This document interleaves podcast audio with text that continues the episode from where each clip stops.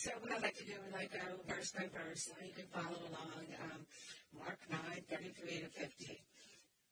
They came to Capernaum. I knew I would do that.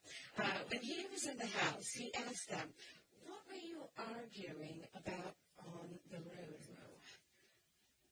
Um, but they kept quiet because on the way they had argued about who was the greatest. Sitting down, Jesus called the twelve and said, Anyone who wants to be first must be the very last and the servant of all. He took a little child whom he placed among them. Taking the child in his arms, he said to them, Whoever welcomes one of these little children in my name welcomes me, and whoever welcomes me does not welcome me, but the one who sent me. We are privileged to be in a private teaching discussion with Jesus and his disciples. His public ministry is almost over. He has been with the disciples three years teaching. He is getting ready to hand the keys to the church over to them. In verse 33, they are walking on the road single file with the teacher in front. This was the custom for the teacher, rabbi, to walk in front. Mark is known for not being very descriptive in his text, but he does tell us many little details. For example, they went in the house.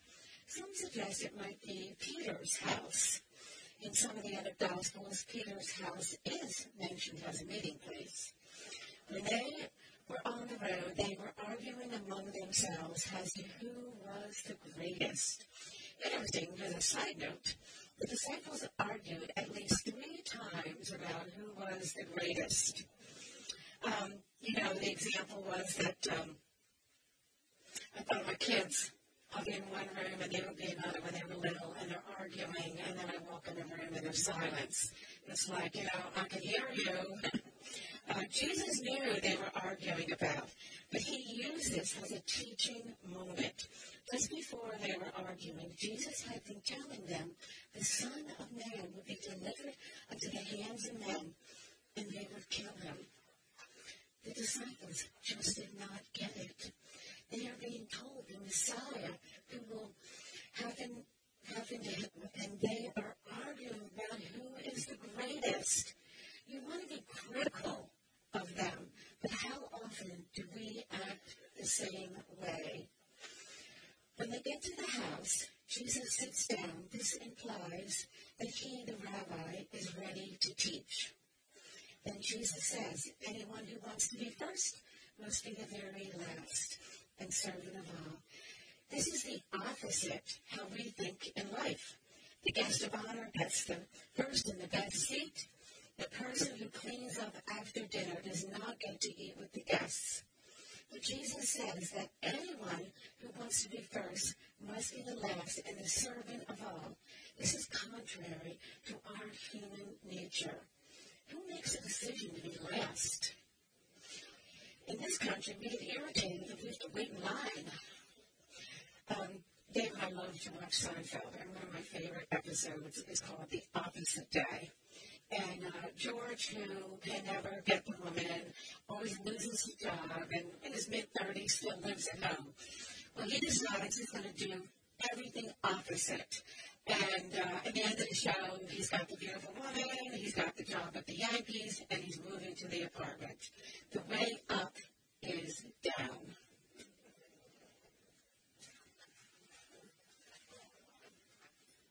In Luke 22, 24 to 27, a dispute also arose among them as to which of them was considered to be the greatest. Jesus said to them, The king of the Gentiles lord it over them, and those who exercise authority over them call themselves benefactors. But you are not to be like that. Instead, the greatest among you should be like the youngest, and the one who rules like the one who serves. For who is greater, the one who is at the table or the one who serves? It is not the one who is at the table, but I am among you as one who serves. He wants humility from us, but we want pride, recognition and to be honored.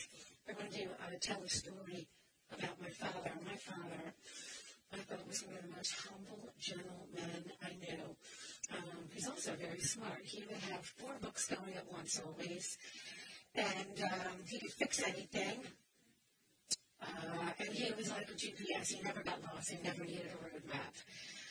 He was also a scientist. He worked for GE. He worked in the space division. And uh, I can remember a couple times at dinner him saying that um, promotions were given and he was passed over again. And you know, he wasn't angry. It was more like he was sad, but he was like, my first is my family. Uh, then when the space division was closed down during the Carter years, he lost his job, and there was years without him working, and he did every, anything he could. In fact, he repaired lawnmowers for a while. Never taken him much, but he went back to school in the late 50s and eventually got a job, but it was just again and again he would lose his job. Uh, then he just took early retirement. In his 70s, he got dementia. And when it got really bad, I remember him saying, Gwen, I don't know anything, but I know Jesus loves me. Uh, he went into the hospital for a simple procedure, and he was to come home the next day. He was eating dinner, and he looked at the nurse and said, I feel so good. And with that, he died. And it was like Jesus said, Come on home. Um, we found out years later that he invented a thing called the dry stain slide, and it was one of the biggest money makers and the biggest patent that GE had that went all over the world. He never knew, never got recognition, and of course, he never got money. In verse 36 and 37, he took a little child whom he placed among them. Taking the child in his arms, he said to them, Whoever welcomes one of these little children in my name welcomes me, and whoever welcomes me does not welcome me, but the one who sent me. Children in biblical historical times were considered lower than a servant. They had no value.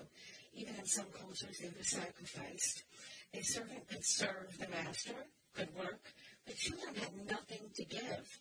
They needed to be provided for and fed. Again, Jesus does the opposite. He takes a child and says, You welcome the child, you welcome me. This is a beautiful picture of the tenderness of Jesus to take a child in his arm to make this point to his disciples. Jesus always gives his love back to the Father. If you love me, you love the Father. In John 14, 21, whoever has my commands and keeps them is the one who loves me. The one who loves me will be loved by my Father, and I too will love them and show myself to them. In everything Jesus does, he gives glory back to the Father. In Philippians 2, 5, and 8, we see that our mindset should be in the relationship with one another to have the same mindset as Christ Jesus, who being in the very nature of God, did not consider equality with God something to be used to his own advantage. Rather, he made himself nothing by taking on the very nature of a servant, being made in human likeness, and being found in the appearance as man. He humbled himself by uh, becoming obedient to death, even death on the cross. Whoever is not against us is for us.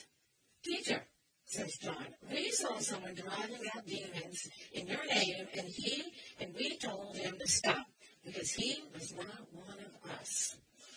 Do not stop, Jesus says, for no one who does a miracle in my name can in the next moment say anything bad about me. For whoever is not against us, truly I tell you, anyone who gives a cup of water in my name, because you love the Messiah, will certainly not lose his reward.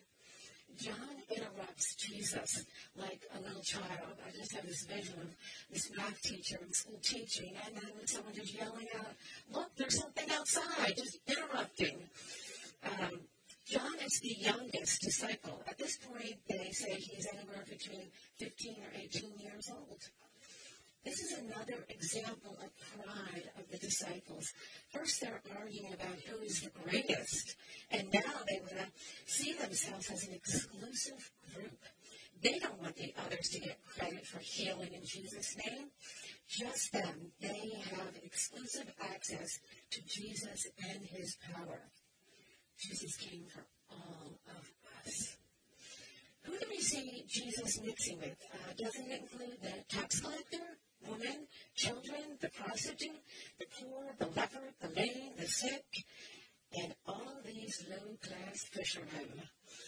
All of a sudden, they are something. Isn't that just like us?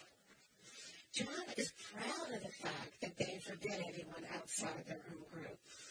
No one has an monopoly on the work of the kingdom. We must accept the success the others and humbly rejoice in it. Okay, I have another story for you. Uh, when I was in college, I was in a sorority called Chi Sigma Rho. And this isn't a story that I'm proud of, but um, it was considered a popular sorority. And in my junior year, I lived in a sorority house, and there was a woman there that everybody was pretty mean to, but I was the meanest to her. I was so mean to her that some of the other sisters said, why are you so mean to Debbie? Leave her alone. And you know what? In my heart of hearts, she's not one of us. She doesn't belong. Who was I to say that? And if I could find Debbie, I would ask her forgiveness.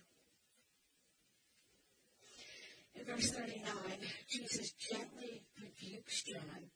A paraphrase of uh, Philippians 1.18 no work done in Christ will go unrewarded, whoever does it. In 40 and 41, for whoever is not against us is for us. Truly, I tell you, anyone who gives you a cup of water in my name because you belong to Messiah will certainly not lose their reward. Two more stories. uh, this one is about, uh, first one's about Christy by Catherine Marshall. It's one of my favorite books. I've brought it up time and again. But um, in this story, uh, Christy by Catherine Marshall, she's writing about her mother at 19 who goes to teach school in the Appalachian Mountains in the turn of the century. And I think she kind of goes in seeing herself as some heroine who's going to go teach these backwards children. But when she gets there, she sees the filth and the poverty and the sadness and the feuding, and she just wants to, to go home. Now, Miss Alice, you got to read the book, comes to her and said, Jesus doesn't want us living in an ivory tower. He wants to gently pull our hands away and want you to find your special bundle. So Christy prays about it, and as she's teaching her children, she notices one girl, a Mountie. Mountie um, is dirty, her hair is never combed. She has no um, reacts. There's nothing in her. She's just blank. She doesn't talk much. And she looks for opportunities to do something special for Mountie. She even thinks he should be beyond, beyond at this point. And she notices her coat has no buttons. So she goes home, uh, back to the mission, and she gets buttons from Miss Alice's item, a button box, and sews them on. At the end of class, she hears Mountie laughing and giggling she said, Mountie, what are you laughing about? And she bounces up to the teacher and says, Look, teacher, look at my buttons. Look at my pretty buttons. And Christy's like, What did you say? My buttons. And Christy's like, just sees the depths in her, and she knows that no cup of water ever goes not returned.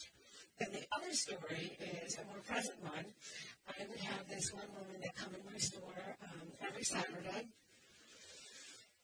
She always came in um, kind of in an oversized coat that would hang off, and she would kind of wear the same dress and clogs, and she was a low speaker. I had a hard time hearing her.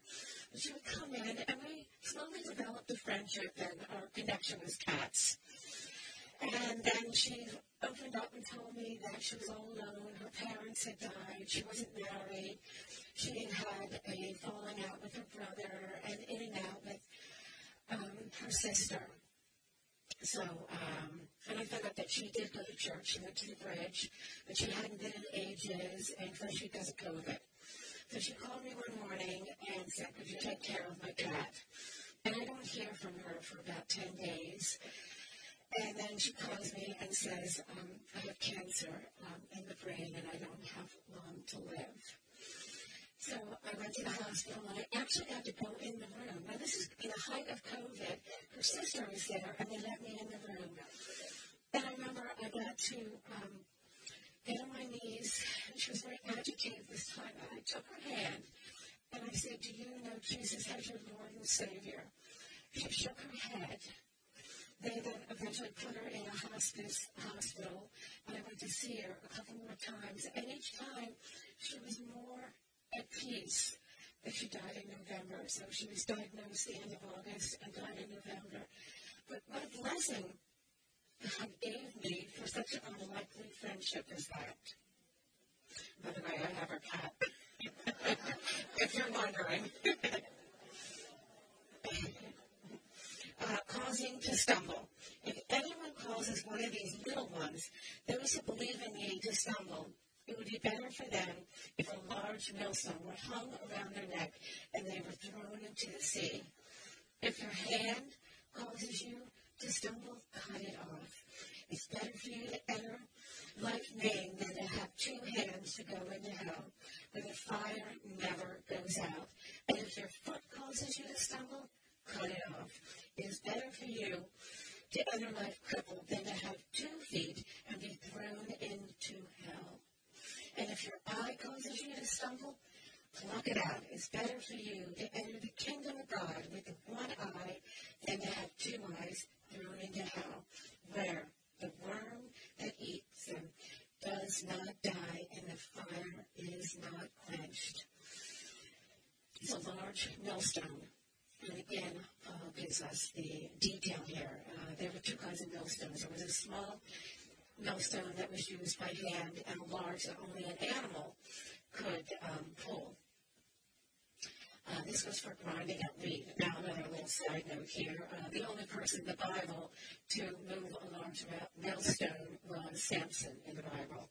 And um, also the Romans would use this as a form of execution to put a large millstone around somebody and throw them in the water uh, little ones refer to small children and new Christians. That if you are, if they are led astray by wrong teaching, they will be severely punished for this. In Romans 14, 12 to 13, so then, each of us will give an account for ourselves to God. Therefore, let us stop passing judgment on one another. Instead, make up your mind not to put any stumbling blocks or obstacles in the way of a brother or sister. Christians like to say they're free to do what they they want for freedom brings if, if your freedom brings another Christian down and causes them to stumble, then there could be serious consequences. Jesus gives strong warning against sin in our lives. If your hand causes you to stumble, cut it off. If your foot causes you to stumble, cut it off. If your eye causes you to stumble, pluck it out. The violent image of cutting off hands and feet and tearing out eyes is shocking. Jesus is not encouraging us to mutilate our bodies. He is using this as an example of radical surgery to cut sin out of your life. In Leviticus 19:28, you shall not make any cuts on your body. The value of the kingdom of God, hand, foot, and eye, stand for the most precious of human possessions, yet better to lose them than the kingdom of God, where the worm that eats them does not die, and the fire is not quenched. This comes from Isaiah 66:24. This refers to Gehenna, the smoldering rubbish dump of Jerusalem which was used as a picture of God's judgment on sin. Jesus spoke of hell to believers in warning, not to sinners in condemnation. Hell is real. Jesus is stating it as strongly as he can. There is heaven and there's hell. There is no third option, no door number three. Jesus is trying to convey the reality of hell. And I just want to share quickly my um, testimony. I grew up in a Christian home with uh, two very loving Christian parents. I went to church um, my whole life.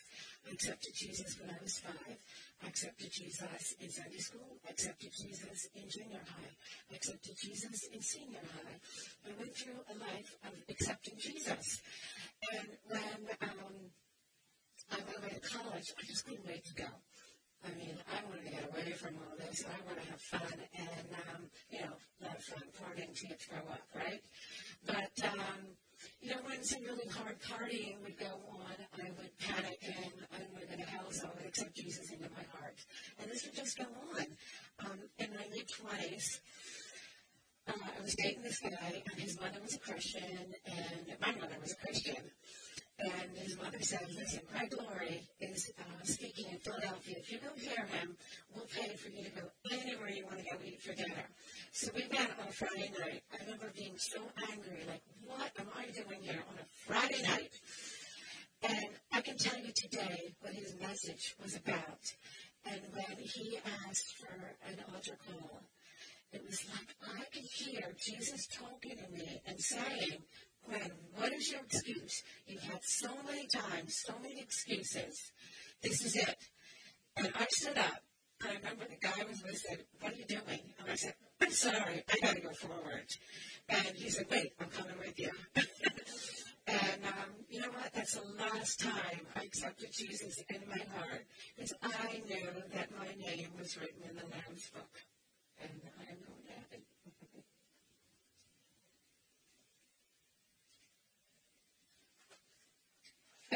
heaven. Everyone will be salted with fire. Salt is good, but if it loses its saltiness, how can you make it salty again? Have salt among yourselves and be at peace with each other. Salt was a very valuable commodity in history and biblical times. It was worth the price of gold or silver. It was used to preserve, a preservative for meat. There was no refrigeration. Now, there were some scams going on back then as there is today. Some people would take the salt and mix it with another ingredient and sell it as salt because it was so valuable.